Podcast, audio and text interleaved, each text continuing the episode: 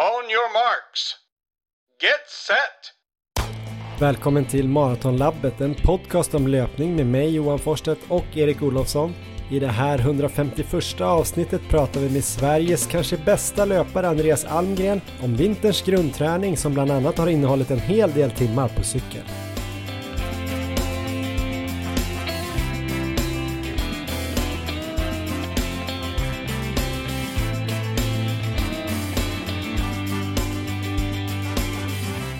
Ja men då är det dags att dra igång ett nytt avsnitt här då, Erik Olofsson. Det är avsnitt 151. Hur är läget i Uppsala? Allt väl i Uppsala Johan. Hur är det själv? Det är bra tack. Eh, lite vinterväder här i Stockholm. Det var ju vår förra veckan. Nu är det vinter. Jag vet inte hur det är i resten av Sverige men eh, det går fram och tillbaka. Eh, jag är också taggad på det här avsnittet. Vi har ju en intervju idag med en av Sveriges bästa löpare, kanske den bästa löparen just nu om man på något sätt ska försöka jämföra alla olika distanser, i alla fall på medel och långdistans. Vi har ju en intervju med Andreas Almgren, eller Andreas Almgren som han säger själv. Vad säger du Erik? Eh, jag har inte tänkt på det, jag testar nu. Andreas Almgren. Okej, okay, men då har jag lite mer Östersunds dialekt än du då kanske. Andreas ja. Almgren. Ja men det ska bli kul att höra vad han har att säga. Har du lyssnat på intervjun Erik? Jag har lyssnat två gånger på intervjun. Det är eh, superspännande som vanligt att uh, lyssna på Andreas. Det är nog en av mina favoritgäster här när han uh, kommer in i podden och uh, ja, delar med sig av sina tankar om träning. Så det är väl tredje gången vi har med honom va? Jag tror det är tredje gången vi har honom i en lång intervju i alla fall.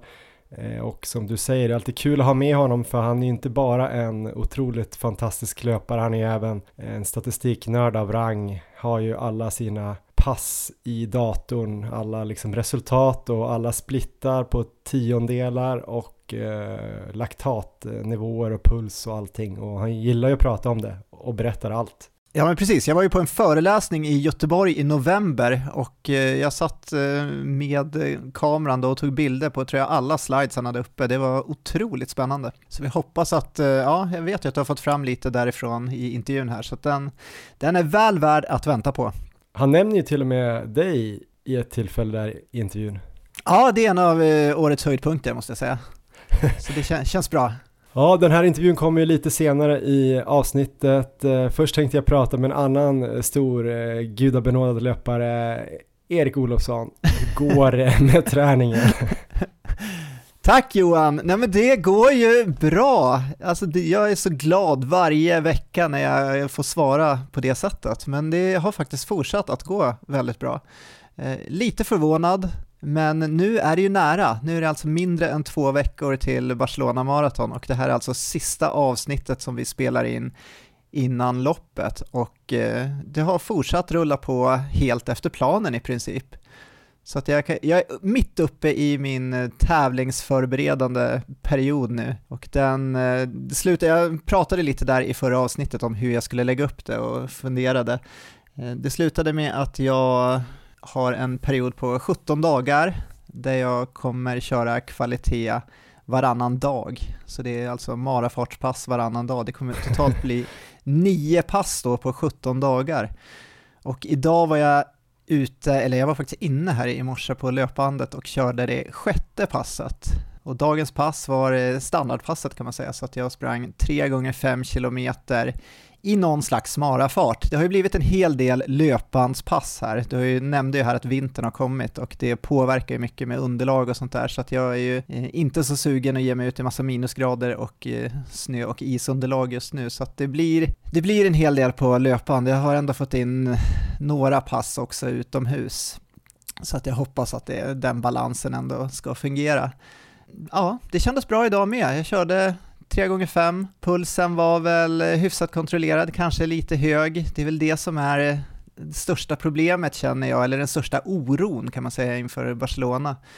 Eh, jag skulle önska kanske att ha lite lägre puls för det kan bli ganska jobbigt där under loppet om jag ska springa så länge då i, i hög puls. För rent muskulärt så är jag inte så orolig. Jag återhämtar mig otroligt fort känns det som mellan de här passen. Jag, benen känns liksom helt fräscha när det är dags för nytt kvalitetspass i princip varenda, varenda gång. Så ja, det, det, ser spännande ut, men jag känner ju verkligen att det är ett oerhört tufft mål med sub 2.30, för eh, farterna känns ju snabba helt klart. Vad kör du mellan de här uh, kvalitetspassen? Ja, det har avgjorts lite av hur uh, vad ska man säga, livet har varit i övrigt. Det har varit ganska fullspäckat här de sista veckorna. Jag var ju Först var det sportlov och sen så har det varit eh, ganska mycket andra saker. Så jag har gjort det, jag har hunnit lite grann, men det är ofta, det har kanske blivit eh, dubbeldistans eller enkeldistans, men jag har inte kört några sådana här extremlånga pass, utan det längsta har kanske varit eh, tre mil ungefär.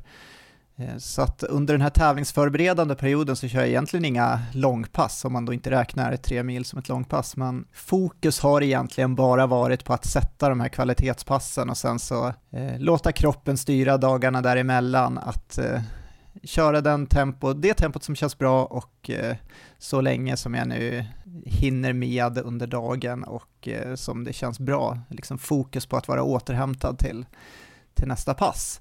Så att eh, totalvolymen är inte jätteimponerande nu om man ser på veckorna. Så att förra veckan hade jag väl 15 mil totalt, men då var det ju ändå ganska stor del av det som var marafart. Sen har jag också dragit ner, eller jag har plockat bort cykeln nu helt inför, inför Barcelona så att det verkligen är fokus på specifik träning. Och eh, styrketräningen har jag också plockat bort nu den här veckan så att nu är det fullt fokus bara på löpningen och fullt fokus på marafart. Så att eh, det har gått bra. Jag har alltså tre pass kvar då, eh, sådana här tävlingsförberedande pass och sen så är det en veckas formtoppning så att eh, jag hoppas att jag kan ro det här i land nu så att jag kan komma till start och känna mig helt förberedd. Just nu så har jag inga direkta känningar. Jag har haft lite känning i höger vad och i baksida lår där på vänster sida, det var ju det jag fick bryta med där när du sprang med mig i Uppsala.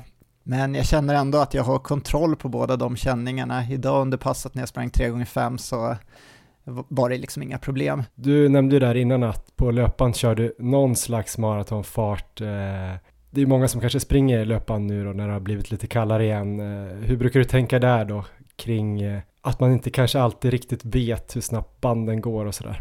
Jag har försökt tänka puls och ansträngning så att jag har ju ändå haft eh, ett par pass utomhus när jag har sprungit i maratonfart. Så att då eh, har jag försökt eh, istället för att tänka fart på löpbandet gå efter eh, Borgskalan då, helt enkelt ansträngningsmässigt, att kanske ligga runt 16 på Borgskalan och eh, mm, ja, pulsen där försöka få ungefär motsvarande vad jag haft utomhus, så att då har ju farterna på löpbandet blivit eh, betydligt snabbare än maratonfart.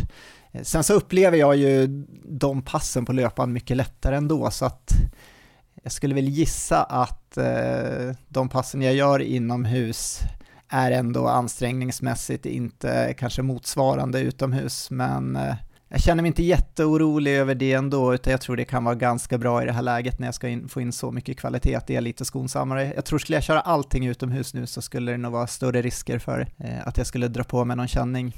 Men eh, lite så tänker jag, men det är klart, eh, jag har väl haft något så här pass när jag har gått ut och sprungit efter haft några löpbandspass och sen så bara känt att eh, skillnaden är ju helt enorm. Jag tänkte jag frågade där om löpbandet just för att jag i min egen träning har ju också sprungit lite på löpband och jag kan ju ha lite problem med det här att jag aldrig riktigt vet hur snabbt jag springer när jag springer på löpband. Jag kanske har lite kontrollbehov eller något. Gillar ju liksom att kunna stämma av känslan och pulsen mot en fart eller kanske till och med laktat och sådär. Eh, och då kan man ju lösa det genom att göra som du, att bara skita kanske då lite i, i farten på bandet och springa efter puls och eh, springer man samma band och flera pass eh, kanske varje vecka så kan man ju till slut bara hitta kanske vart farten är som motsvarar en annan fart utomhus så att säga. Som du då kanske har kört på 3.26 inne och 3.33 till 3.38 ute eller något sånt där. Ja, precis. Jag fick ju testa en sån här stride, heter det Just det. En sån här fotpodd. Det var ju en lyssnare som är en riktig tekniknörd. Eh, vi kan ju nämna honom för att han behöver få kodus för att han skickar den här till mig. Men Johan Pettersson Evers, han har ju varit med i, i den här podden och snackat om watt, just och wattmätning, om det skulle kunna vara något även för löpare. Vi har ju provat den här nu, egentligen bara på två pass då, men på löpbandet hade jag den och mätte farten med hjälp av den här fotpodden. Så att jag kollade inte så mycket på watt utan jag bara lät den då mäta fart. Och då visade det sig att eh, när jag skulle köra då 10 gånger 3 minuter tänkte jag skulle börja någonstans lite snällt i 340 och sen alltså bara första för att komma igång och sen ligger jag 335 och sen gå ner mot 10k fart och 325. Så gick jag efter fotpodden och då när jag sprang då i 325 fart på slutet så stod det 310 fart på mitt löpband. Så att ah, det kan bli väldigt stor skillnad. Man ser ju många som lägger ut sådana här jättebra Eh, löpanspass. Nu ska jag inte vara någon sur grinig gubbe och säga att alla de passen inte var så bra, men jag tänker att springer man bara ett pass på ett band så kan det ju bli väldigt stor skillnad då. Det där skulle ju vara uppemot eh, två, två och en halv minut på, på milen då om jag skulle springa i fel fart så att säga. Men eh, en sån här stride kanske kan vara ett eh, bra komplement och så jobba då med samma löpband och sen kanske känsla och puls och sådär. Och ingenting i livet är ju faktiskt exakt Erik. Nej, men det här låter väldigt intressant. Känner du att det är ett redskap du kommer använda från och med nu? Är du positiv eller vad känner du? Jag tror att det kanske får växa fram lite grann, att jag ska börja köra lite med stride och kanske eventuellt använda mig av watt. Jag tror inte kanske att jag behöver mer mätvärden, för jag måste också kanske bara lita på känsla och ha kul och puls och sådär. Men ehm, just på löpan tror jag jag kommer använda det alltid, för att jag vet inte exakt hur det fungerar, men helt okalibrerat så ska det ju mäta mäta bra. Och sen så körde jag ett pass ute nu i veckan 10 gånger 3 minuter då eh, med den här eh, striden också. Och då hade jag väldigt lika wattvärden på passet på löpan eh, i samma fart då som den visade där som jag hade sen då när jag sprang med GPS på kajen här nere där det ändå borde vara ganska lättmätt för GPSen, det är ingenting som borde störa speciellt mycket. Så eh, ja, och den kan ju ta hänsyn till sen då också kupering, ja till och med vind tror jag. Men då har ju du full koll på din träning nu Johan. Hur, hur går träningen? Men det går bra, jag har haft två bra nya veckor. Jag tror till och med jag hade en vecka som var större än din vecka där, men du var väl på sportlov i och för sig. Ja, det stämmer. jag sprang 11,5 mil eh, för, förra veckan då och så nu förra veckan, vi spelar in på måndag här så veckan som avslutades igår hade jag väl 10,7 Två bra veckor, stabil känsla, inte sprudlande. Jag hoppas att träningen kommer ge effekt när jag släpper upp lite längre fram, tror du det Erik? Det tror jag verkligen. Hur sugen är du på att springa lopp? Alltså just, just nu är jag inte jättesugen för jag tror att jag är lite nedtränad men idag så började jag ändå känna att det skulle vara lite kul för att eh, jag sprang ju ett långpass i fredags, ett progressivt eh, 33 kilometer tror jag var, inklusive uppvärmning och nedjogg. Men det var 30 kilometer som var själva passet och då körde jag väl eh, en mil 4.17 tror jag det blev, en mil 4.05, en mil 3.50, vilket är ju ungefär då min maratonfart skulle jag väl säga. Eh, rakt av då, inga vilor, förutom en gång när jag eh, kraschade i en slänt och var tvungen Ja, just det kolla så att jag inte var skadad eller så. Och så var jag tvungen att ta en bild på själva bromsspåret. Eh, men annars vilar jag inte, så det körde jag i fredags för att jag skulle ha lite mer tid i helgen.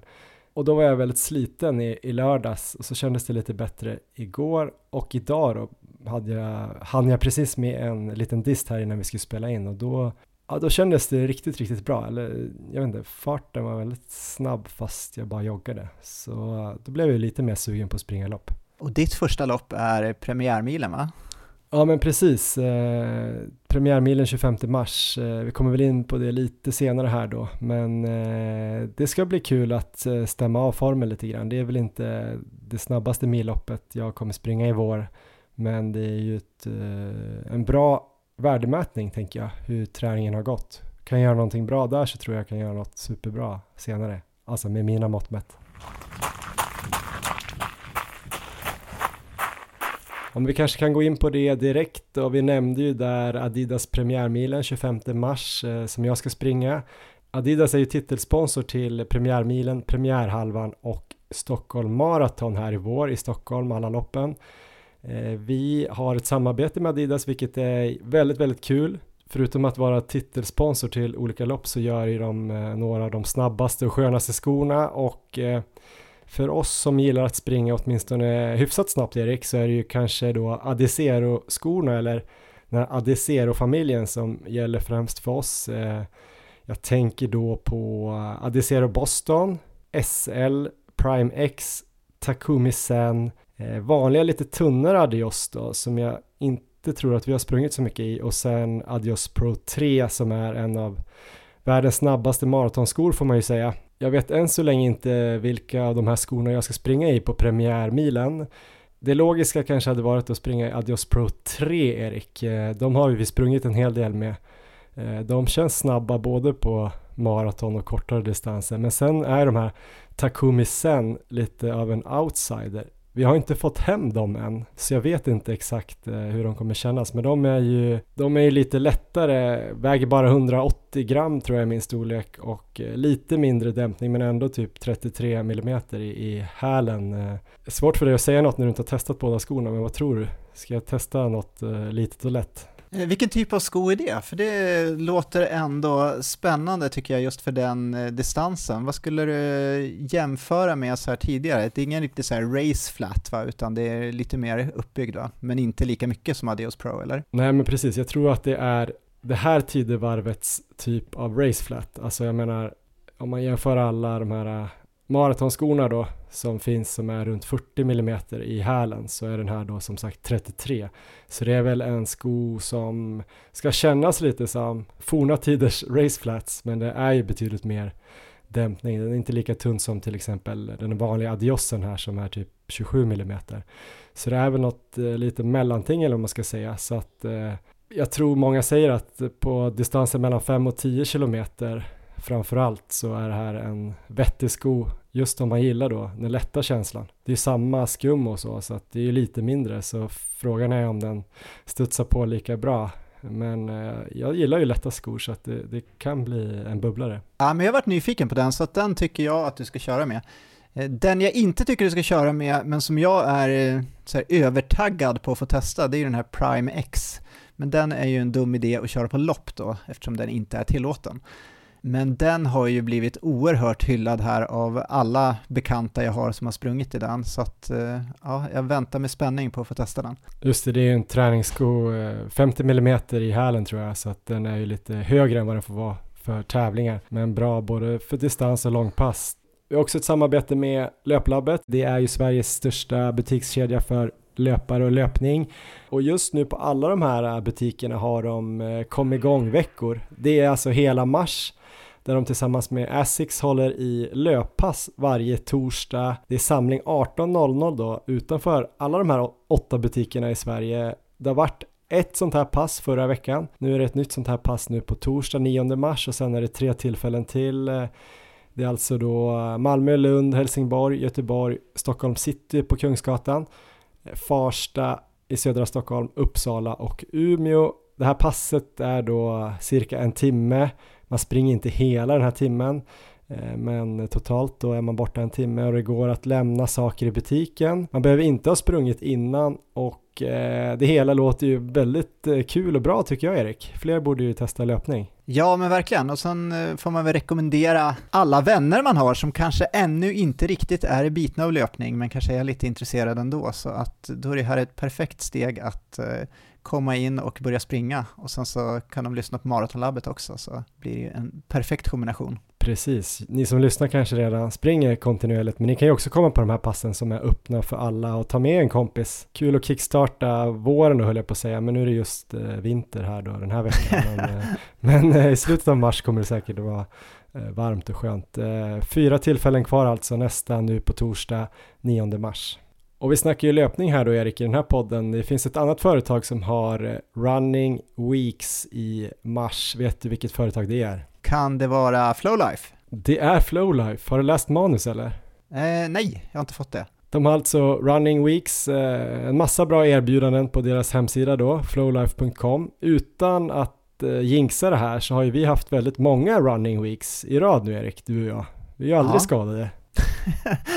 jag svarar inte på det. Vi är okrossbara och det beror ju såklart på klok planering, våra superstarka kroppar, eh, sömn och mycket mat och energi in i systemet. Men vi tar även hjälp av FlowLifes produkter och vi skulle vilja lyfta då en av deras massagepistoler i det här avsnittet. De har ju flera stycken och vi har testat nästan alla tror jag och vi gillar ju också väldigt mycket Flowpillow som masserar eh, umma vader framförallt men eh, Flowgun One deras senaste pistol är riktigt bra. Den är liten men väldigt kraftfull. Eh, hög slaglängd Erik. Det betyder Det att den kan gå rätt djupt in i musklerna.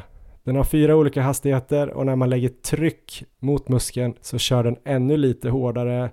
Åtta olika munstycken att välja mellan som man kan komma åt på det sättet man vill. En batteritid på 2-4 timmar. Jag har kört den en hel del på framsida lår i ljumskarna här under vintern. Du brukar använda massagepistol på vaderna vet jag.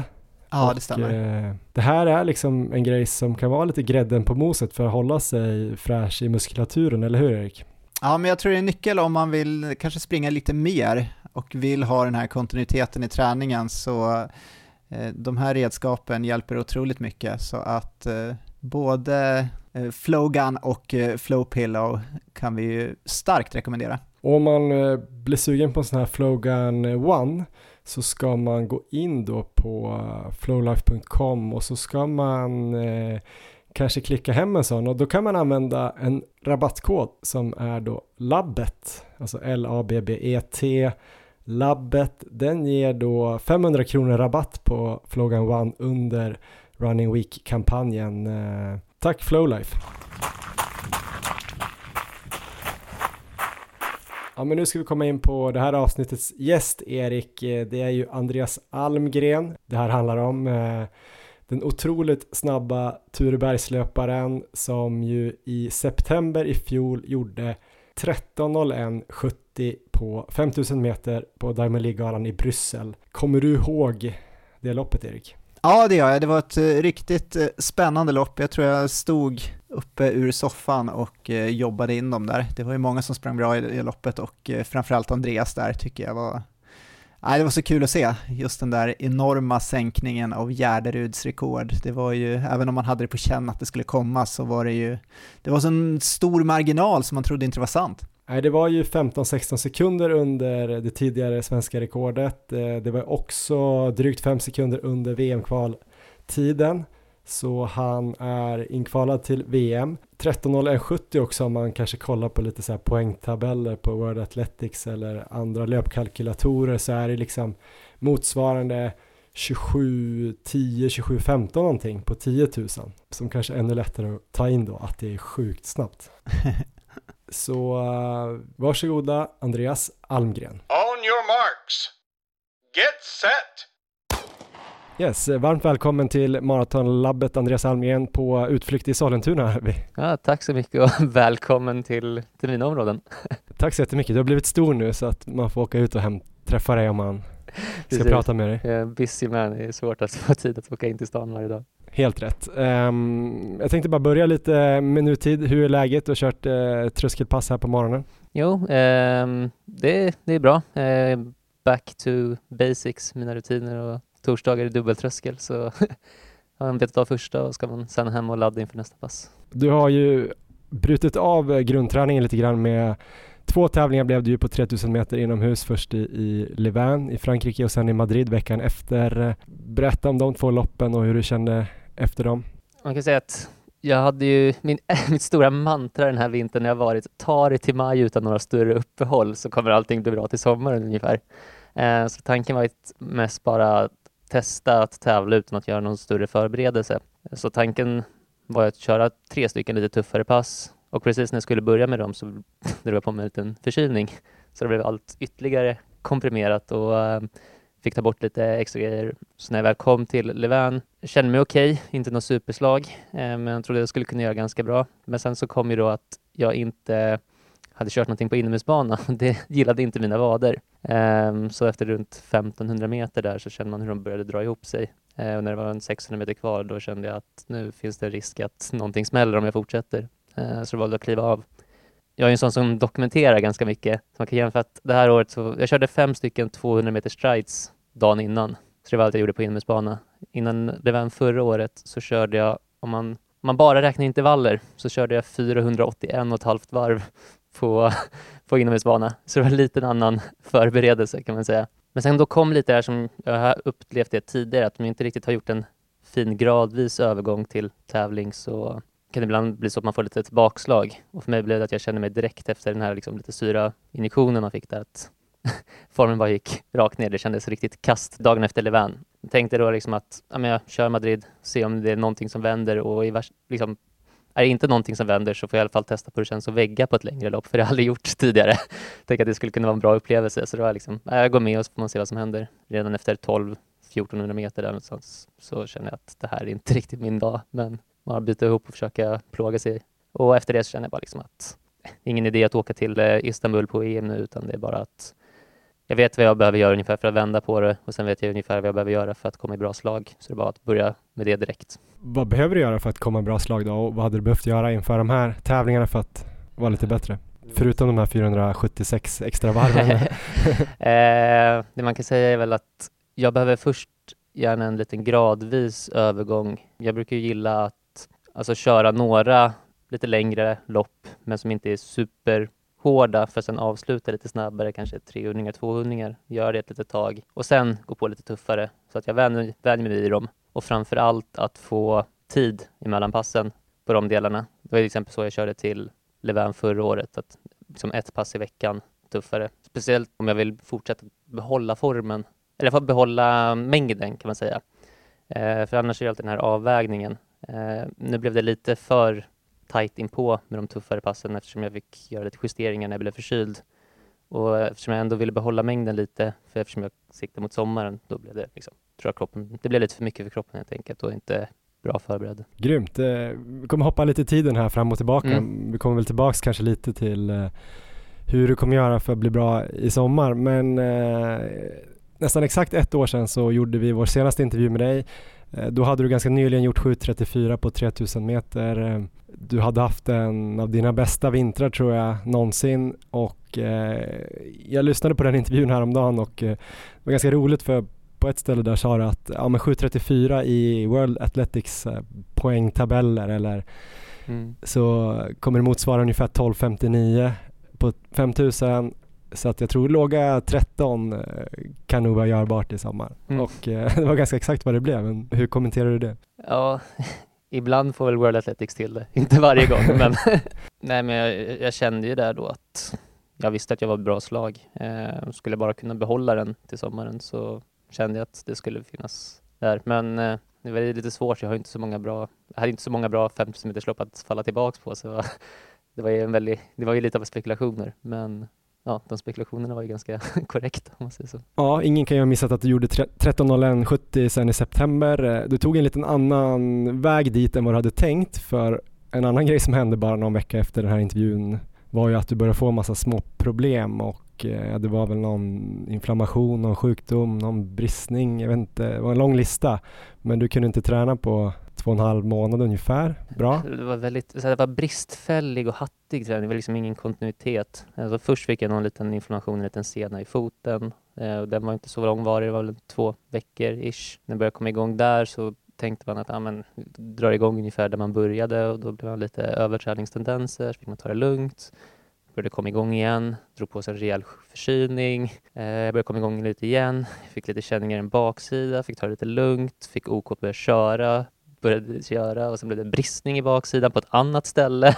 Och så liksom bara, alltså man kom in i en dålig cirkel så det var liksom problem från tror jag 5 maj, eller 5 mars ungefär. Eh, och sen så kände jag att jag var tillbaka i bra löpträning någon gång i mitten av juni ungefär.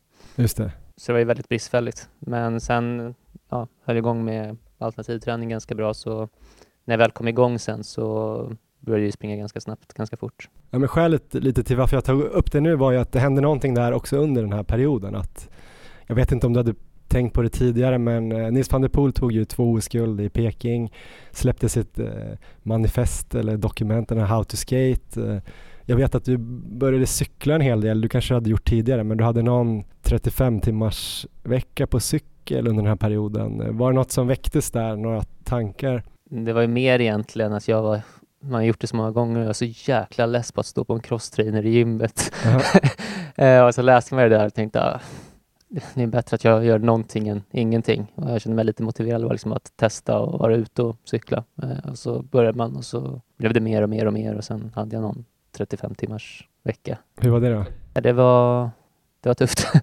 eh, I slutet så var det ju liksom att man kände att man var på gång och då var det bara att jobba in de sista dagarna. Men det var nog liksom, det var ganska, jag ska inte säga att det var kul, men det var ändå, bara vara ute och cykla var ändå rätt trevligt på något sätt. Eh, jag körde ju inga högintensiva pass överhuvudtaget utan det var bara lågintensivt. Men det var kul att pröva någonting nytt helt enkelt. Mm. Men hur såg det ut då? Vart cyklar du? Är det runt Stockholm eller? Ja, Åkte du också Stockholm, runt och så- käkade kebab och sånt där? eller? Mm, Jag tog någon hamburgare borta mot Uppsala. Men Nej, men det var mer bara liksom, jag har ju ingen alls liksom så här cykelerfarenhet. Eh, så jag hade bara en ganska kass cykel som jag var ute och körde med och det var en del på Järvafältet också för att jag, jag bryr mig ingenting om fart liksom utan jag ville bara att pulsen skulle upp lite så då kunde man ju köra lite mer mountainbike-aktigt på grusvägar. Så jag hade väl egentligen ingen större plan, det var mer bara att jag var inte alls motiverad till att stå på en crosstrainer. Men eh, du kom ju tillbaka i juni som sagt och sen så tränar du riktigt bra i juli, augusti in mot EM och så hade du bra veckor in mot det här loppet. Eh, jag tänkte vi skulle hoppa över det lite grann, gå in på grundträningsperioden inför det här året för att eh, efter de där loppen, eh, det var ju EM och sen 13.70, sen var det Finnkampen kort därefter och så var det ett svenskt rekord på 3000 utomhus. Sen var det ju träning även om det blev två SM-guld på terräng Mm. också, men det var väl i, i någon träningsperiod. Precis. Men eh, den här cyklingen, tog du med dig den in i, i grundträningen?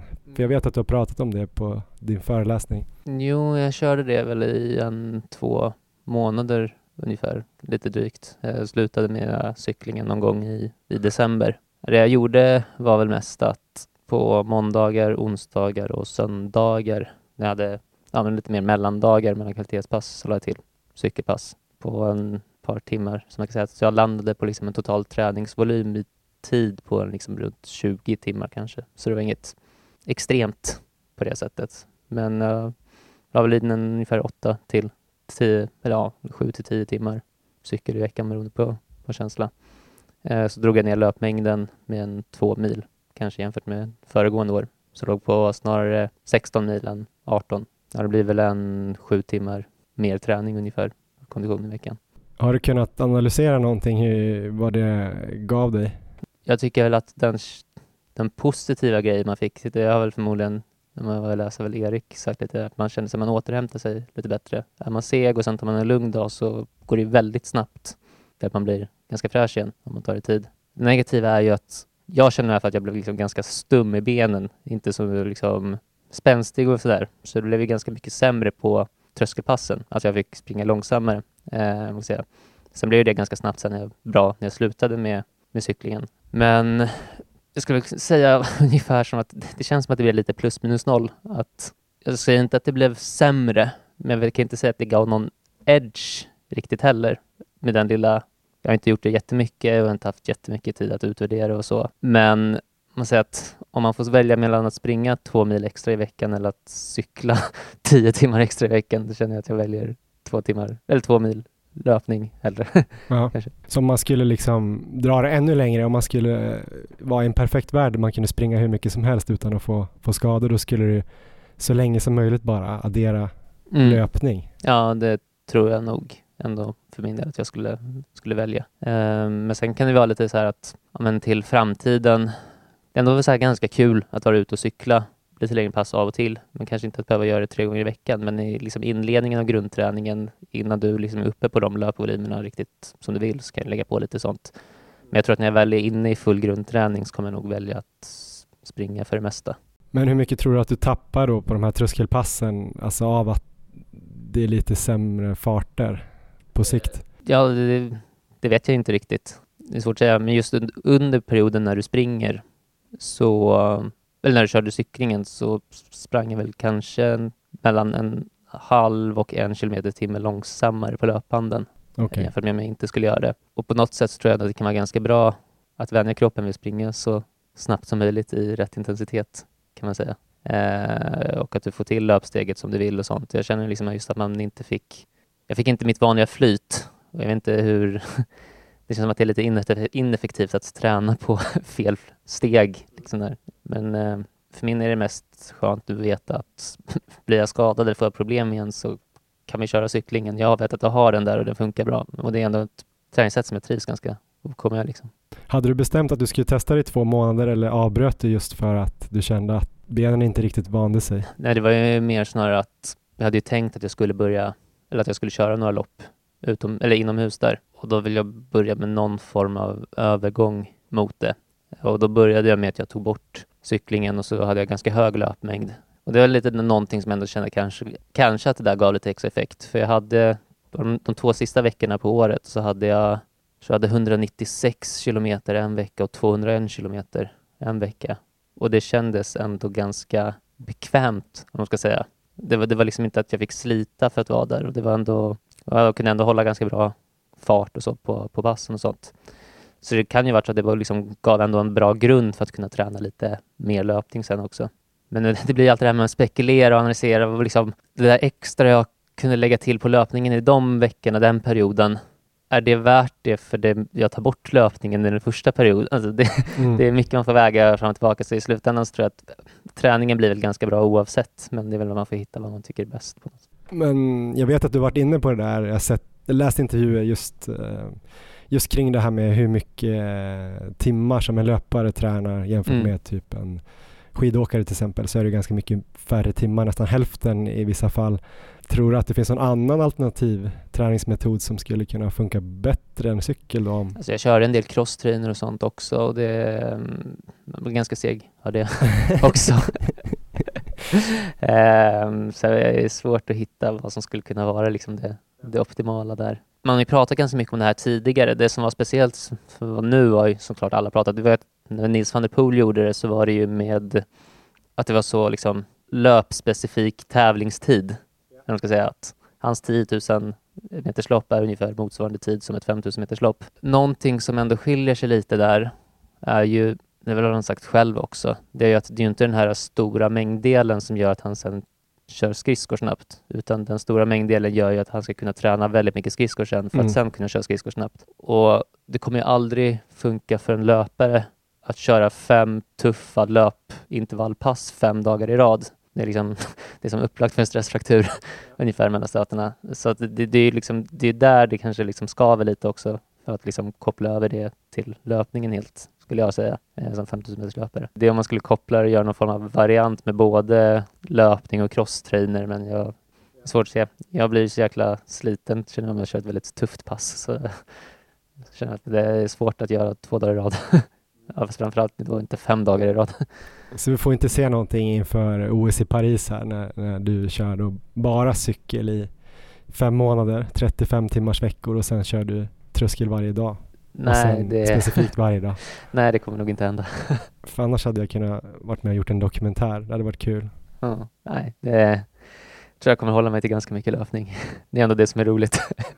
Men i övrigt då? vi har ju som sagt eh, haft den här intervjun typ eh, två gånger tidigare, 2020 och 2022. 2022 tränar du väldigt likt 2020 men med lite mer volym.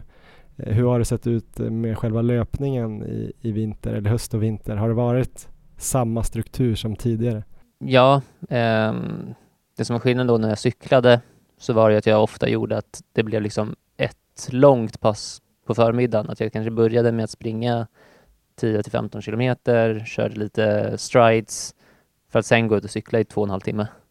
Och sen så vilade jag hela eftermiddagen. Och du körde cyklingen direkt på? Ja, ja. ungefär så. Um, så under den cykelperioden så var det ganska mycket sånt. Och så typ långpassen på, på söndagar, det kunde ju vara, jag var ute och sprang tre mil för att sen gå och köra cykel eller crosstrain i två timmar. Ganska direkt inpå. jag liksom käkade lite, fyllde på lite och sen gick ut och körde det. Eh, men sen efter att jag slutade med eh, cykeln så har det varit liksom väldigt likt, men jag har försökt hålla en ganska hög volym. Nu tanken framöver är ju ungefär samma sak, att eh, ligga på dryga 17 mil är väl tanken under, under våren nu. Eh, och sen någon gång i andra halvan av mars ungefär börja gå över mot mer av den här, vad ska man säga, invänjningsperioden som jag pratade om med lite kombination på banpass för att vänja sig vid att kunna köra de lite tuffare passen sen. Men här nu körde de här 19,5 och, och 20 mila veckorna, var det fortfarande den här strukturen med dubbeldistans måndag, onsdag, Ja. distans fredag, backe lördag, långpass söndag, alltså dubbeltröskel tisdag, torsdag? Det som har gjort lite skillnad då var att jag drog ner intensiteten en aning på backen och kunde köra ett väldigt lugnt tröskelpass på den kvällen också. Gjorde, hade jag lite som en genomgång, genomgående grej. Eh, när jag kört backe tidigare år så har jag ofta varit uppe mot en 12-13 i laktat kanske på backpassen och nu var jag snarare ner mot 7 kanske. Och sen då körde jag en, eh, en tröskel där jag, ja men första laktattestet vill jag alltid mäta sub 2 och sen nästa runt 2 och sen kanske sista, kanske strax över 2. Jag brukade köra typ 10 eller 11 minuter där någonstans. Tre gånger. Tre gånger, ja precis. Så att det blev en löpmängd på en runt ja, men 10 kilometer ungefär. Men liksom väldigt kontrollerad tröskel kan man säga. Tappar du någonting då eh, på backpasset eller som du kommer sakna och eh, fick du någonting mer? Har du märkt någonting? Det jag tror det bidrar ju lite till det här med liksom bättre grunduthållighet på det sättet. Men jag tror ju också att när jag under hösten 2021 då hade det här lite mer intensiva backpasset så gav ju det förmodligen också en lite bättre ingång till det tävlingsförberedande som jag började sen. Så jag skulle förmodligen behövt lite fler sådana pass kanske också för att kunna komma om jag vill göra en bra inomhussäsong.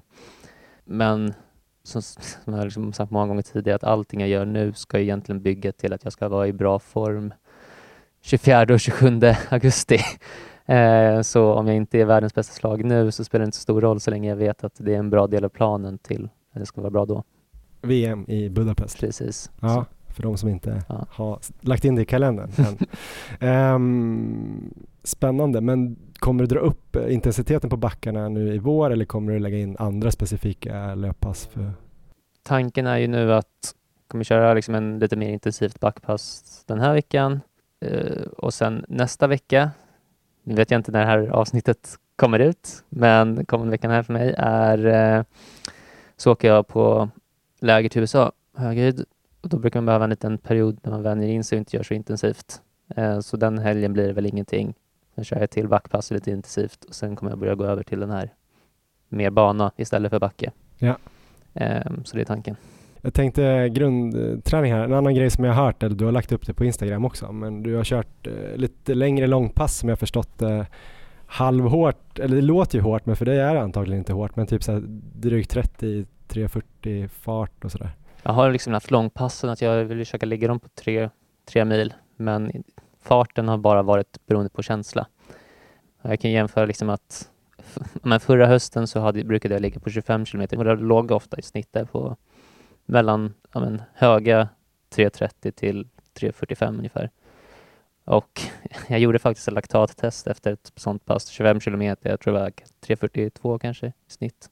Och efter det så mätte jag 0,8 så det är inte, det är inte jättehög Ja, eh, är intensitet för min del. Distinkt i zon 2 i alla fall. Ja. Mm. Så, så det är, så länge man, tycker jag, man ligger i en bra känsla och inte känner att man pushar utan att det är bara liksom ett bra flyt så tror jag det funkar ganska bra. Jag tänker den här uh, träningen som du har gjort och som var inspirerad kanske av Kalle som var inspirerad av Ingebrigtsen i början, i alla fall när vi pratade första, första gången. Det känns ju som Ingebrigtsen är i alla fall det man har hört, man vet väl inte vad som är sant och så, men att de har ändå kortat ner långpasset mer och mer. Eh, vad känner du att du får ut av att köra nästan två timmar då? Jag kommer nog köra mer snarare mot 25 men jag tycker det bygger någon form av, alltså framförallt när det är långt kvar till det som gäller så tycker jag att det bygger någon form av liksom, ska säga, hållfasthet på något sätt snarare. Det, det känns som att det är bra liksom för att få en liksom robust kropp att klara att träna mycket.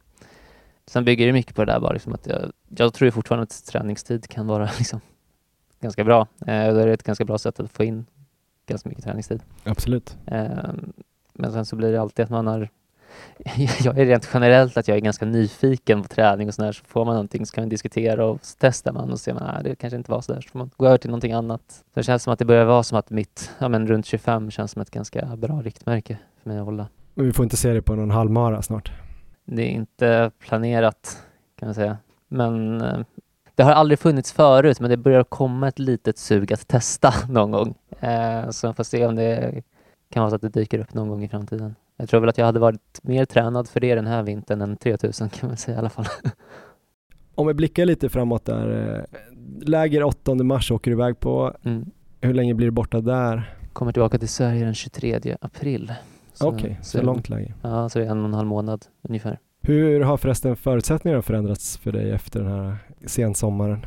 Ehm, den stora är väl att jag kom med i den här uh, Topp och Talang på SOK som gör att jag kan få lite mer stöd till läger och sånt. Eh, och sen har jag liksom medvetet tagit ett eh, studieuppehåll nu under våren så att jag inte behöver ja, så att jag ska kunna vara iväg just på läger och testa det där. Nu när jag springer lite längre sträckor så vill jag testa att göra en ordentlig, rejäl eh, höghöjdssatsning och se om det är någonting som kan gynna mig. Jag tycker jag har fått en hygglig effekt men inte någon så här extrem när jag varit på läge, höghöjd tidigare. Men då har jag mer fokuserat mot liksom 800, lite 15. Eh, så nu vill jag testa mer vad det ger. Eh, så nu åker jag då till Flagstaff i USA. Det ligger ju på ungefär 2100 meters höjd. Och då vill jag liksom vara där under en lång tid. Så att eh, testa det. Eh, göra liksom en liten utvärdering och sen förhoppningsvis åka iväg på en del läger i, i sommar också. Härligt. Och när tror du att du kommer börja tävla på allvar utomhus och sådär? Förhoppningen är väl att kunna testa i något lopp hyggligt tidigt i maj utan att vara liksom rent... Då, då vill jag vara i hygglig form men kanske inte det absolut bästa tävlingslaget för att sen använda maj för att göra det här äh, riktiga förberedelsen med tävling. Eh, sen vill jag tävla ganska intensivt i juni i min tanke. Försöka få in ganska många lopp eh, för att sen använda juli och början av augusti för att riktigt preppa inför VMet. Kommer det bli en ny sån här boost av eh, tröskel då som det var i somras eller vad gör man då mellan de två tävlingsperioderna så att säga? Jag har tanken då att först då, som du sa, där, det, det blir liksom boosta lite mängd och tröskel på den sättet, delen för att få upp det lite för att sen gå in och köra några lite, lite mindre mängd med några lite tuffare pass som ska försöka generera lite extra för att sen gå in och ta ja, men, en liten lugnare period precis innan för att försöka få den här sista superkompensationen, eller man ska säga. Man brukar ju snacka om med overreach och tapering Mm. på engelska liksom. Så overreach, att några av de här tuffare delen och sen tapering, att man lättar på det för att få en bra effekt. Men eh, inför EM i fjol så tror jag att jag såg på några slides där från föreläsningen att det var ungefär fyra veckor som Mm. du körde lite mer specifikt. Du drog ner lite volym och började lägga in de här specifika 1500 meters pass Mm. och 5000 meters pass. Eh, Är det så du kommer ligga kvar? Eh, det är väl tanken att ha ungefär en sån grej i, i maj där, när man ska börja gå in för säsongen. Ja. Och få någonting lite liknande. Eh, grejen inför den här sommaren, vi hade aldrig testat det innan. Utan det var liksom mer så att, ja, nu har jag inte kört någon tävling alls på typ ett halvår. Eh, hur ska vi kunna göra för att ändå ska kunna vara i bra slag eh, vid, vid EM där? Och då tänkte man liksom, ja, men jag behöver ju någonting för att få ja, men 5000 kapacitet så det är bra med 5000 meters pass och sen kommer det troligtvis vara ganska snabbt i slutet så jag behöver få in 1500 lite överfart också. Eh, och sen hade jag då, för de, som- de som inte vet, hade jag haft en månad innan där jag hade fokuserat helt bara på, på tröskel. Liksom. Då gjorde du tre dubbeltrösklar i veckan. Ja, precis. För att sen gå över till det här. Och då var det ju att när jag började med de här första passen, då är de väldigt kontrollerade de första men en och en halv veckan. Så jag kom in ganska bra i det, drog ner mängden till 16 mil ungefär i veckan. Då tog du bort ungefär två mil. Ja, lite drygt. Jag hade någon 19 mila vecka där när, Ja. innan jag började med det. Så eh, det gick ner ganska rejält på en gång eh, och ganska kontrollerat första tre kvalitetspassen på det sättet. Och sen kom jag in i det bra eh, och sen fick jag ju köra SM då som blev en liten genomkörare veta att ah, men, det här har funkat bra. Och då kände jag mig sen till slut väldigt redo för, för EMet. Mm. Men hur kör du en sån vecka då när du kör två äh, lite hårdare kvalitetspass?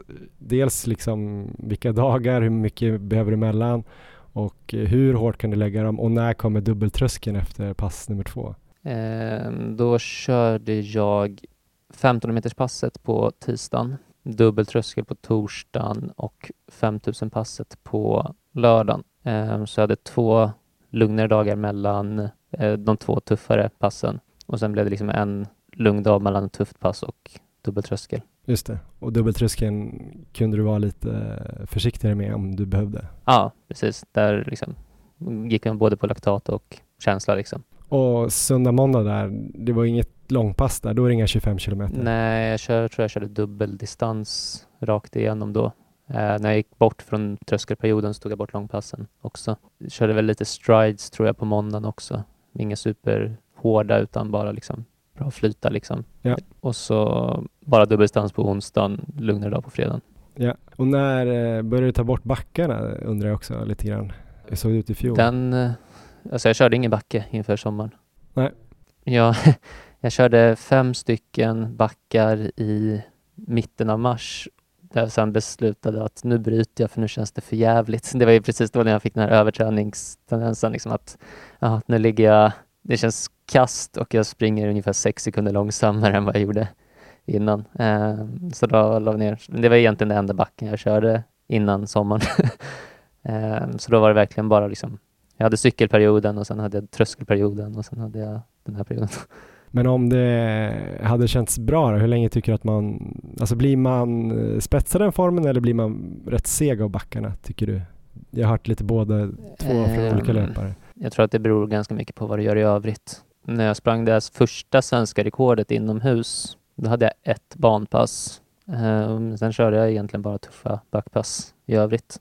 Så man kan nog springa bra på det också. Men då hade jag ett mer eller mindre maxpass också i backe.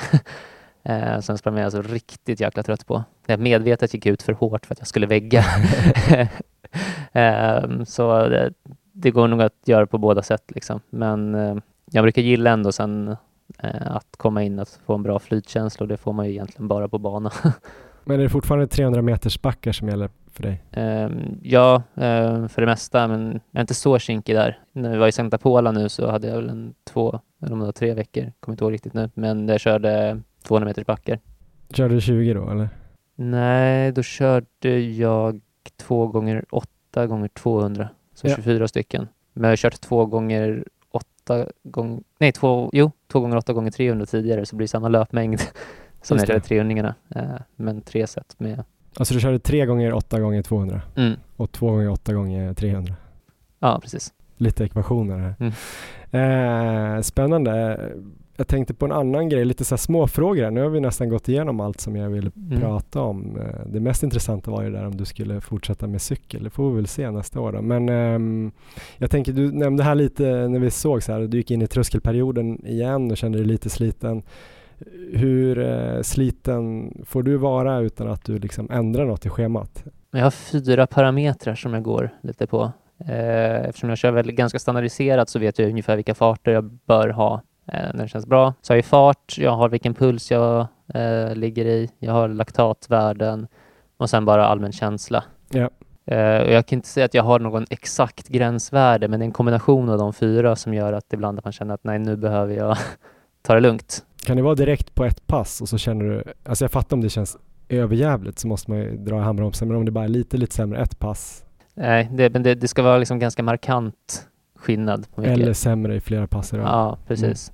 Ofta så brukar det ju vara att ja, men jag känner mig lite seg, men det är inte så farligt. Så kör man ett till pass och sen kanske man känner sig lite seg igen. Men ja, det, nu är det bara en, det bara en jogg idag. Jag tar mig igenom det, sen kommer till nästa kvalitetspass och känner nej nu är värdena kassa, nu, nu tar jag det lugnt och lägger in en vilodag. Mm. Eh, jag hade någon gång där i nu i vintras, när jag körde något som heter tröskelpass här och sen så låg jag, jag ställde in ungefär samma hastighet som jag brukade ha. Eh, pulsen låg nästan tio slag lägre än vad jag brukade ha. Men jag hade kommit upp i tröskellaktat och benen kändes kassa. Då var det ganska direkt att nej, det här, nu är kroppen inte återhämtad så det var liksom bara tryck nödbroms, gå hem, vila dagen, resten av dagen, vila dagen efter, sen körde jag tröskel igen och då var tio slag, liksom pulsen tio slag högre och under tröskellaktat.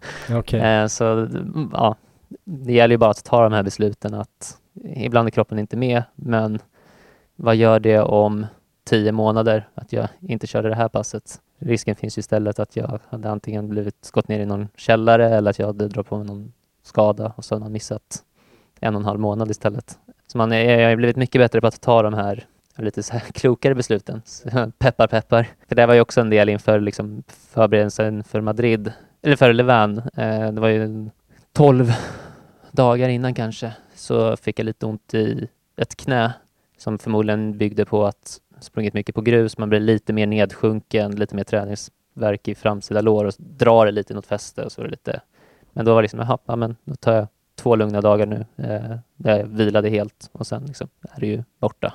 Ja. Eh, men Andreas för en fem år sedan hade nog, "Äh, det är tolv dagar kvar till tävling, jag kör på här, jag måste få in träningen. Eh, så eh, man får ju lära sig med åren. Mm. Och sen så, men det gäller som med allt här, att allting är väldigt individuellt vad som ger utslag, så man måste ju testa sig fram till vad som, ja, vilka grejer, signaler man ska lyssna på, vad som faktiskt bara är brus helt enkelt. En annan grej, du har framsteg under vintern. Alltså det är en sak att du vet när du ska dra i nödbromsen. Men hur mäter du det och hur ofta märker du att du tar liksom ett litet, litet kliv? Jag vet ju att du för statistik på allting, men när kan man förvänta sig att det ska bli lite bättre för att man ska inte vara orolig? Jag tror rent generellt att man kanske inte ska vara så extremt taggad och man måste göra framsteg hela tiden på träning. Eh, för det är någon som man tränar ju på något sätt för att tävla och att jag är jättebra på tröskel behöver kanske inte alltid indikera att jag är jättebra på tävling. Men det som för min del så brukar det ofta vara att jag tar liksom, ligger ganska likt ett rätt bra tag för att sen helt plötsligt så gör jag ett ganska stort hopp. Ja. Och jag har ingen an, an, aning egentligen varför.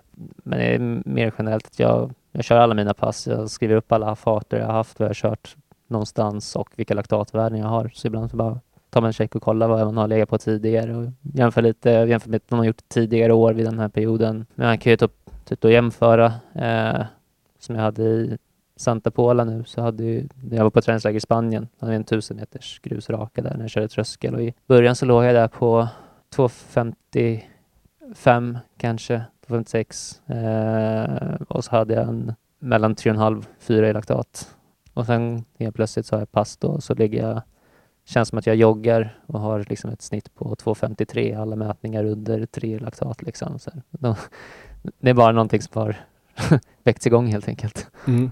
Och hur eh, var det passet jämfört med de bästa passen i, i somras? Alltså då hade jag, jag hade något 1000 meters pass där med, jag var på 2.52 låga på bana. Just Jag hade alla mätningar sub 3,5. Så jag skulle nog ändå säga att jag var, jag var troligtvis bättre tröskelform nu än vad jag var förra sommaren. Eh, men då hade jag fått in de här 1500 och 5000 meters passen så jag var ju bättre tävlings, klart bättre tävlingsform då. Så det gäller att man måste få in de grejerna också. Men det, är, det som är skönt, det är gott om tid att kunna få in dem också.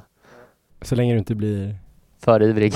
och skadad om en vecka igen. Precis. Ja, jag håller koll på det. det är, jag för mig det var 5 mars förra året. Så att, ja, håller mig skadefri förbi 5 mars, då ligger jag i alla fall före vad jag var för ett år sedan. Ja, men du får eh, stort lycka till framöver här i vår i USA och så ska vi hålla koll på det. Hur känns det nu när många inte förväntar sig kanske resultat, men många bänkar sig in- inför de här galorna och väntar på stordåd?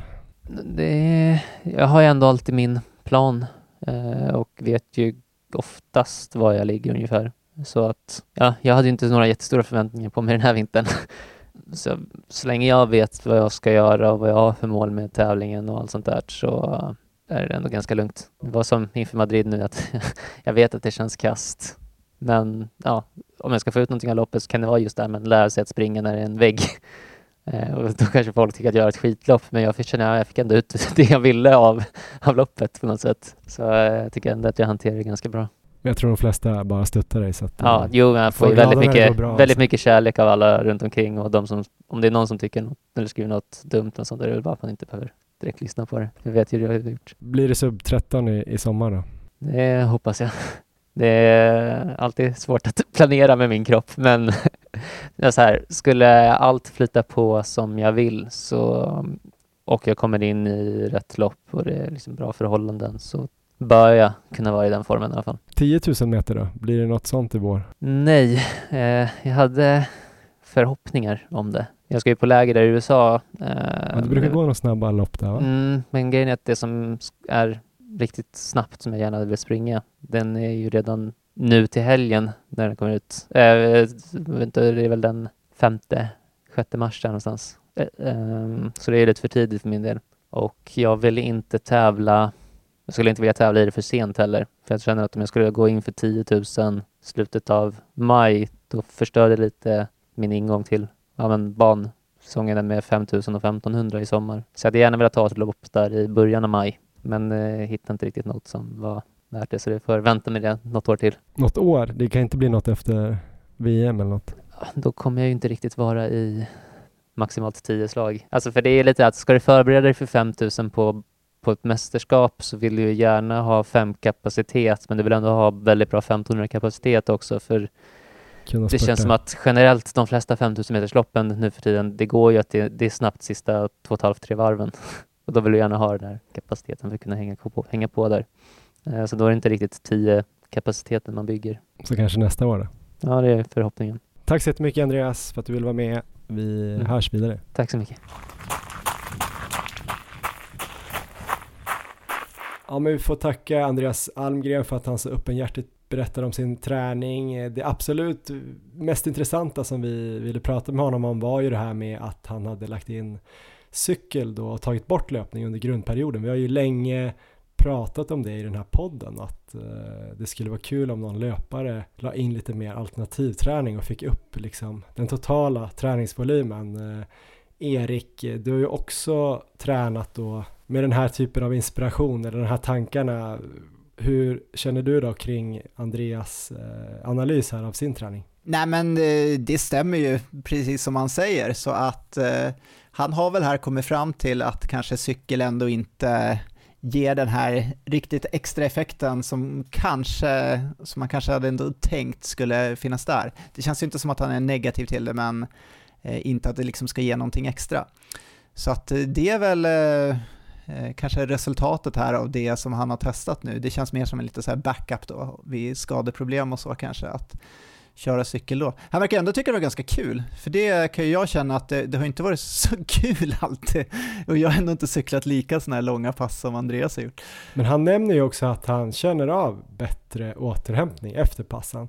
Så jag Ja. menar, han, det var inte helt så här, tyckte jag, odelat att det inte var positivt heller. Han Nej. tappade ju några mil, sa han ju, Ja. och visste inte om det var värt det då. Eh, sen att han kunde kanske köra lite fler mil i några veckor. Men och så tappade han lite i fart på några pass då, eller upp till en kilometer i timmen. Eh, och han tyckte det var viktigt att ha rätt fart såklart. Men, ehm, men ändå, om han har bättre återhämtning så borde det också kunna bli bättre träning in mot säsongen tänker jag. Ja, alltså jag skulle ju älska att få se liksom ett eh, så här, lite mer, vad ska man säga, ännu mer likt Nils upplägg kanske med en ännu mer fokus på en aerob period och sen så gå in i en tröskelperiod och sen en tävlingsförberedande period. Men jag förstår ju att de här elitlöparna på Andreas nivå, det är liksom inget man kanske känner att man har råd att prova eller ens har intresse av att prova eller tror på.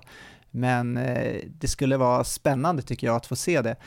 Jag tror ju att eh, det är ganska mycket när man, när man börjar prata om sånt här så blir det liksom fokus på den här tävlingsspecifika fasen och att det är omöjligt i löpning att göra som Nils gjorde och köra eh, fem dagar i rad liksom med Mm. hård kvalitet.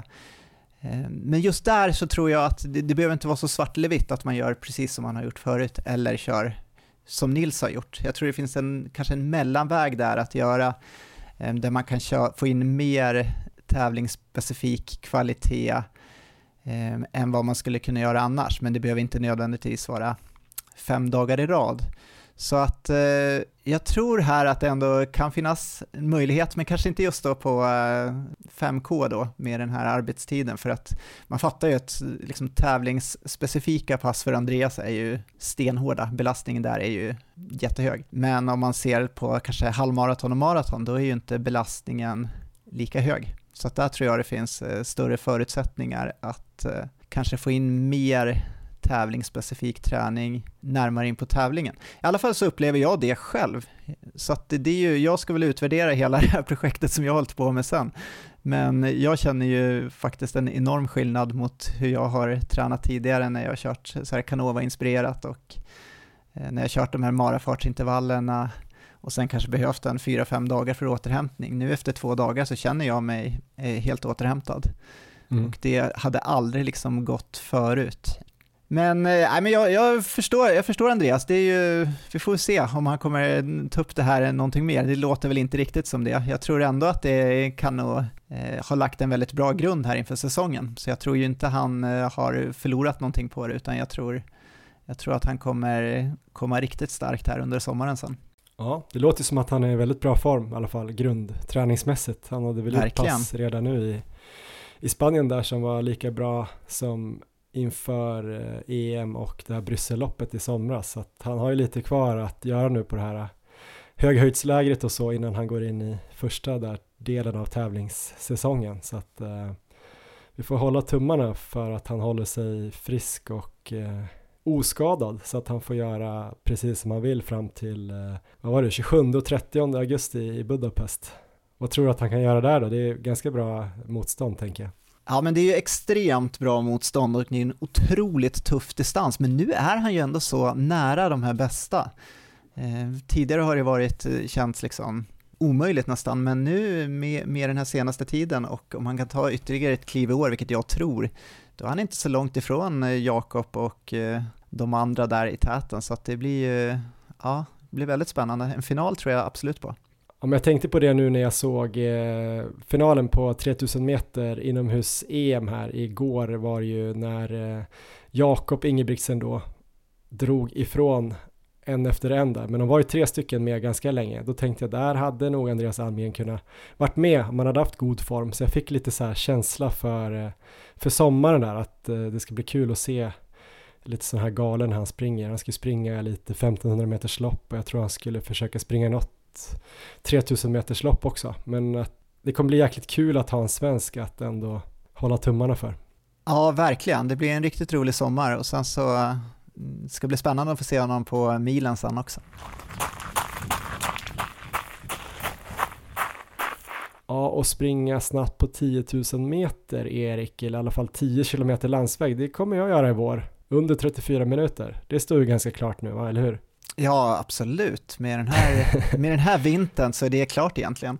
Men eh, det ska ju det ska göras också. När ska det göras? Ja, vi får väl se. Jag har ju anmält mig då till premiärmilen där kanske jag inte kommer kunna göra den satsningen riktigt utan det blir nog mer en liten avstämning. Kommer inte släppa upp så mycket, men sen har jag väl anmält mig till Bålsta där, stadslopp eh, 29 april. Jag tror det ligger ganska bra om jag tänker sen att jag skulle vilja lägga in i alla fall lite maratonträning inför Stockholm Marathon. Det kanske blir Bålsta 29 april helt enkelt om det är bra förutsättningar. Jag tror att det kanske kommer kunna gå, vi får väl se. Jag ska träna bra nu framöver Erik. Jag tänker faktiskt testa en sån här Ingebrigtsen-vecka nu har jag tänkt, eller en Almgren-vecka eller en Viktor Smångs Urquhart-vecka. Inte den här veckan nu för det är min lite så här lugna vecka med ultrapass på fredag. Eh, men veckan efter det funderar jag på att köra en sån här eh, riktig vecka med två dubbeltrösklar och ett backpass. En sån där original Almgren-vecka från eh, intervjun 2020. Vad tror du om det? Alltså jag älskar ditt upplägg nu med så här Ingebrigtsen slash ultraupplägg. Ja, det är jättekonstigt det här. Vä väldigt, väldigt speciellt upplägg. Nej, men jag tror, jag tror hårt på det här. Det är ju allt har ju gått helt enligt planen.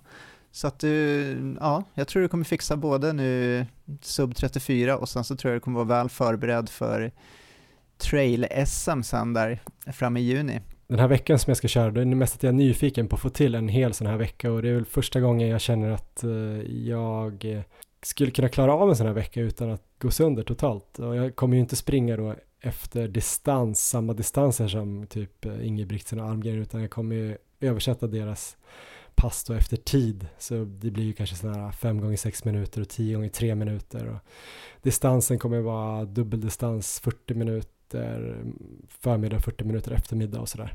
Kanske att långpasset blir 25 kilometer. Men jag tänker att det kommer bli en eh, 12-13 mil ish på en vecka med ganska hård träning. Så vi får se om jag eh, kommer att eh, behöva ligga i sjuktältet efter den veckan med dropp det kanske du kommer få göra nämligen.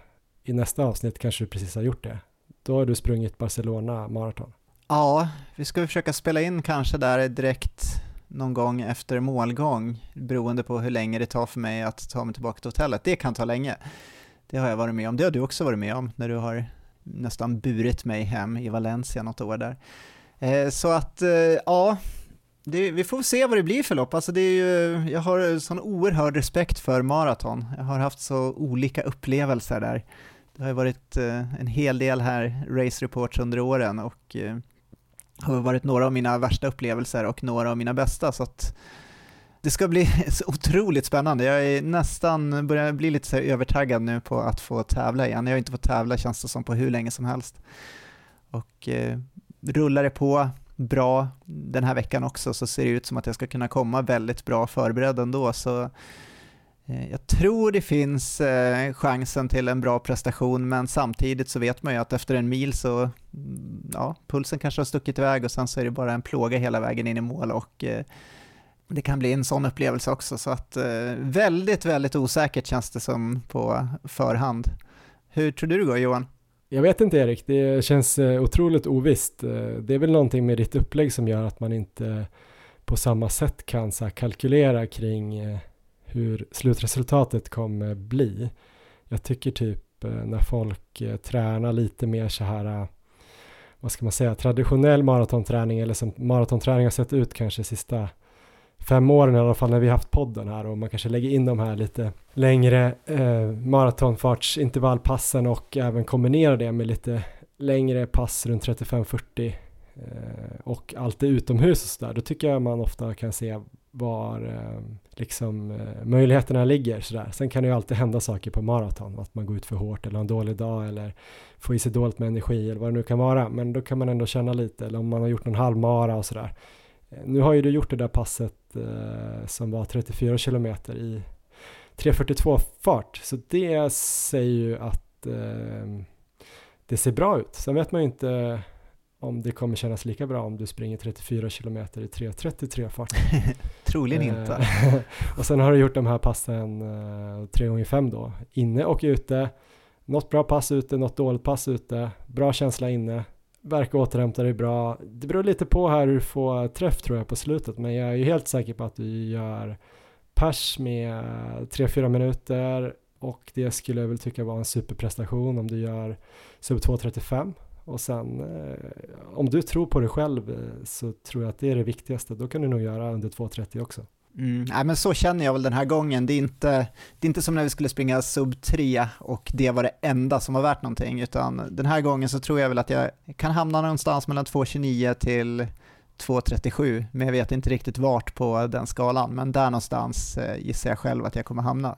Och sen så kommer jag eh, försöka på 2.29 om nu förutsättningarna för dagen är bra, att eh, jag håller mig frisk hela vägen och sen så får man se med vädret. Det ser lite oroväckande ut nu, det är några riktigt varma dagar där innan bland annat så att eh, kommer det nu bli väldigt varmt och soligt under loppet och kanske jag ändå kommer eh, dra ner utgångsfarten lite och eh, istället försöka gå för någon form av pers, men eh, då ska det vara väldigt varmt ändå för att det ska bli det. För att jag är ändå väldigt sugen på att försöka på sub 2.30, så är det bara rimliga förutsättningar så kommer jag ändå gå för det.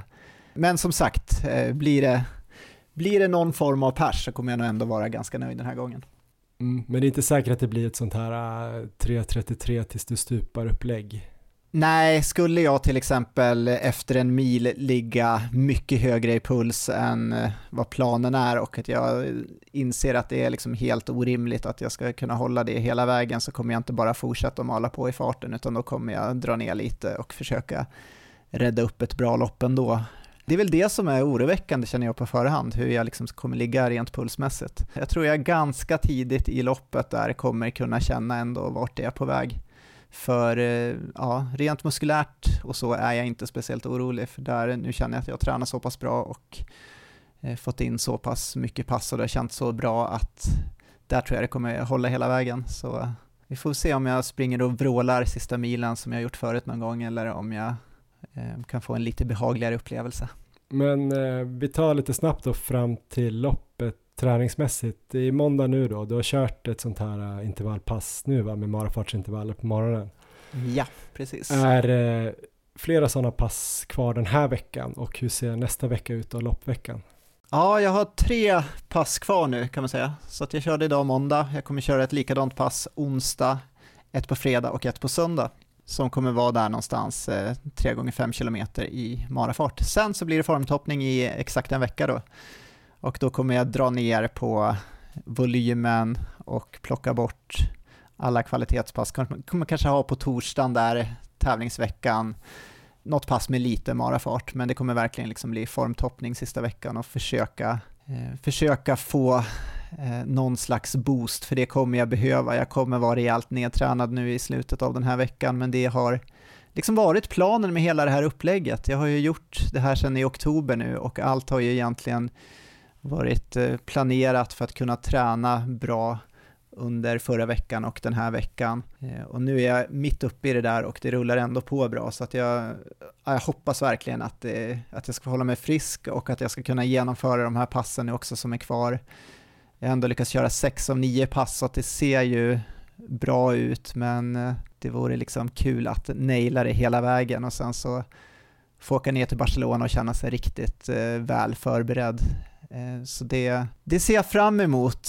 Men, Men det, hur mycket får du vila då måndag, tisdag, onsdag nästa vecka? Vågar du ta bort eh, löpning helt någon dag eller kommer du springa liksom typ 15 kilometer per dag eller hur ser det ut? Du kan ju få en jävla kick där på torsdagspasset om du vågar typ vila helt en dag. Ja, nej men det kanske blir någon, någon dag med vila, men annars en, en lugn mil. Låta känslan styra lite grann per dag tror jag. Och sen så eh, sista dagen där lördag så reser jag ner till Barcelona för att se om jag kan få in någon liten jogg där, kanske på 5-6 kilometer bara. Lite strides ska vi kunna få in under veckan också. Så att det är en sån här klassisk formtoppningsvecka som vi brukar göra med att dra ner volymen ganska rejält och sen så något pass bara där man kör någon kilometer eller sådär i marafart. Mm, det blir spännande att följa vägen fram dit. Det kan man ju göra då på Instagram. Man kan följa erik.olo och Maratonlabbet. Man kan också följa Johan Forstedt och sen kan man kolla på Strava då hur du har lagt upp det.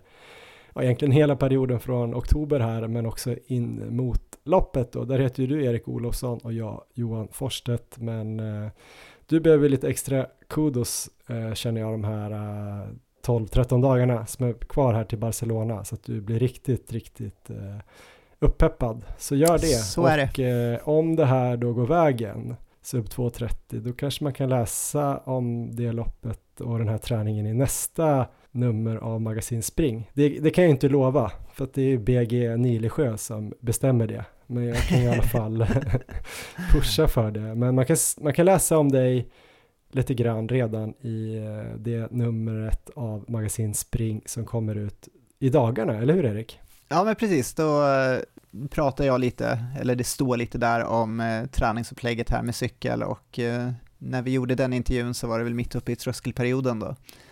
Så eh, då visste jag inte riktigt hur, hur det skulle rulla på, men det har rullat på bra efter det. Så att det är dels jag som blir intervjuad och några andra som eh, sysslar med lite annan alternativ träning. Eh, men eh, det finns väldigt många bra artiklar där att läsa i magasinet. Jag har suttit och nördat ner mig här lite i eh, utomhusstatistik för 2022. Det var en fantastisk sammanställning där som BG har gjort. Eh, och jag tänkte att jag skulle köra ett litet quiz här med dig Johan, se hur bra koll du har på förra året här. Mm, jag kan ett eh, resultat, det var 13.01.70 då, Andreas Almgren det stämmer i Bryssel, bra. den 2 september. Ja, ett rätt. Men eh, det finns alltså statistik på distanser från 800 meter upp till maraton, seniorklass men även veteranklasserna. Så de sex bästa seniorerna på distanserna och de fyra bästa i varje veteranklass. Så jag tänkte börja här att plocka fram eh, tre duktiga tjejer, riktigt snabba. Så ska vi se om du kan plocka vem, eh, vem jag är ute efter här. Eh, för snabbast i kvinnor 35 på 10 km landsväg, det är alltså en tjej som har sprungit på 34.42, född 1985 och hon sprang även halvmaraton i fjol på 1.14.30. Har du någon gissning här Johan? Hon var snabbast alltså i kvinnor 35. Ja men det här tror jag faktiskt har en gissning. Jag är väldigt, väldigt orolig för att du ska sätta dit mig här nu. Men ja, det här måste det ju vara Charlotte eh, Andersson heter hon va? Umeå-löpare. Snyggt Johan! Charlotte Andersson, IFK Umeå, ehm, som har eh, sprungit väldigt bra och toppar listan på både 10 km landsväg och halvmaraton. Ehm, då kliver vi upp i kvinnor 40 istället. Och här har vi samma tjej som toppar både 10 km landsväg, halvmaraton och maraton. Tävlar för Högby IF. Vem det här är? ja, jag tänkte faktiskt innan du ens frågade någonting skulle jag säga kvinnor 40, då svarar jag Hanna Lindholm på allt. Ja, det är rätt. Även Fantastiska tider. mest semlor också. 33.30, 1.11.15 och 2.32.08 där, så otroliga resultat. Ja, men då tar vi en sista fråga också Johan, du var lite för bra för det här. Ehm, Men vi går upp i kvinnor 45 också. Ja, Och i kvinnor 45 så har vi samma dam som toppar 10 km landsväg, halvmaraton och maraton. Har du någon gissning redan nu Johan? Du var så oj, bra så du får inga ledtrådar. 45, då ska man vara född ungefär 77 va? Det stämmer Eller bra. tidigare. Ja, Hur och den gammal här, är hon som jag sprang lite med i Valencia då? Örebros stolthet. Erika Läck. Ja, du, du är lite för bra för det här Johan.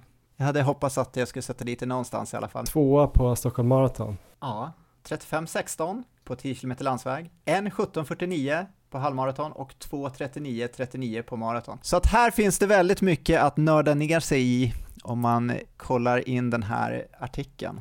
Varför pratar vi om det här då Erik? Det är ju för att vi har ett litet samarbete här med magasinet Spring eh, under året. Eh, vi tycker att ni ska prenumerera på den för att det är så mycket bra texter om svensk löpning. I det här magasinet som kommer nu är det också bland annat eh, stora eller större reportage med Linus Rosdahl och Jonas Glans bland annat som jag ser fram emot att få läsa. Och Erik om man vill beställa magasinet Spring, hur gör man då? Då går man in på www.springlfa.se shop eller så beställer man ett lösnummer via www.springlfa.se losnummer. Och om ni vill beställa så kan ni också eh, lägga in koden då MLAB, alltså MLAB.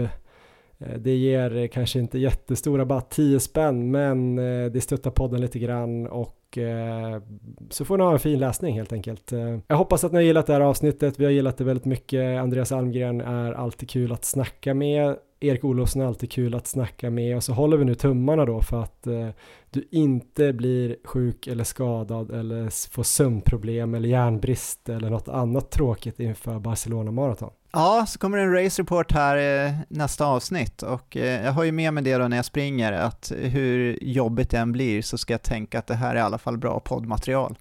Så ska jag kämpa mig i mål. Det låter bra, det var den bästa reklamen för nästa avsnitt eh, som eh, du kunde ge och det kommer alltså om två veckor eh, 21 mars. Så tills dess, eh, ha det bra och håll tummarna för Erik helt enkelt. Hej då!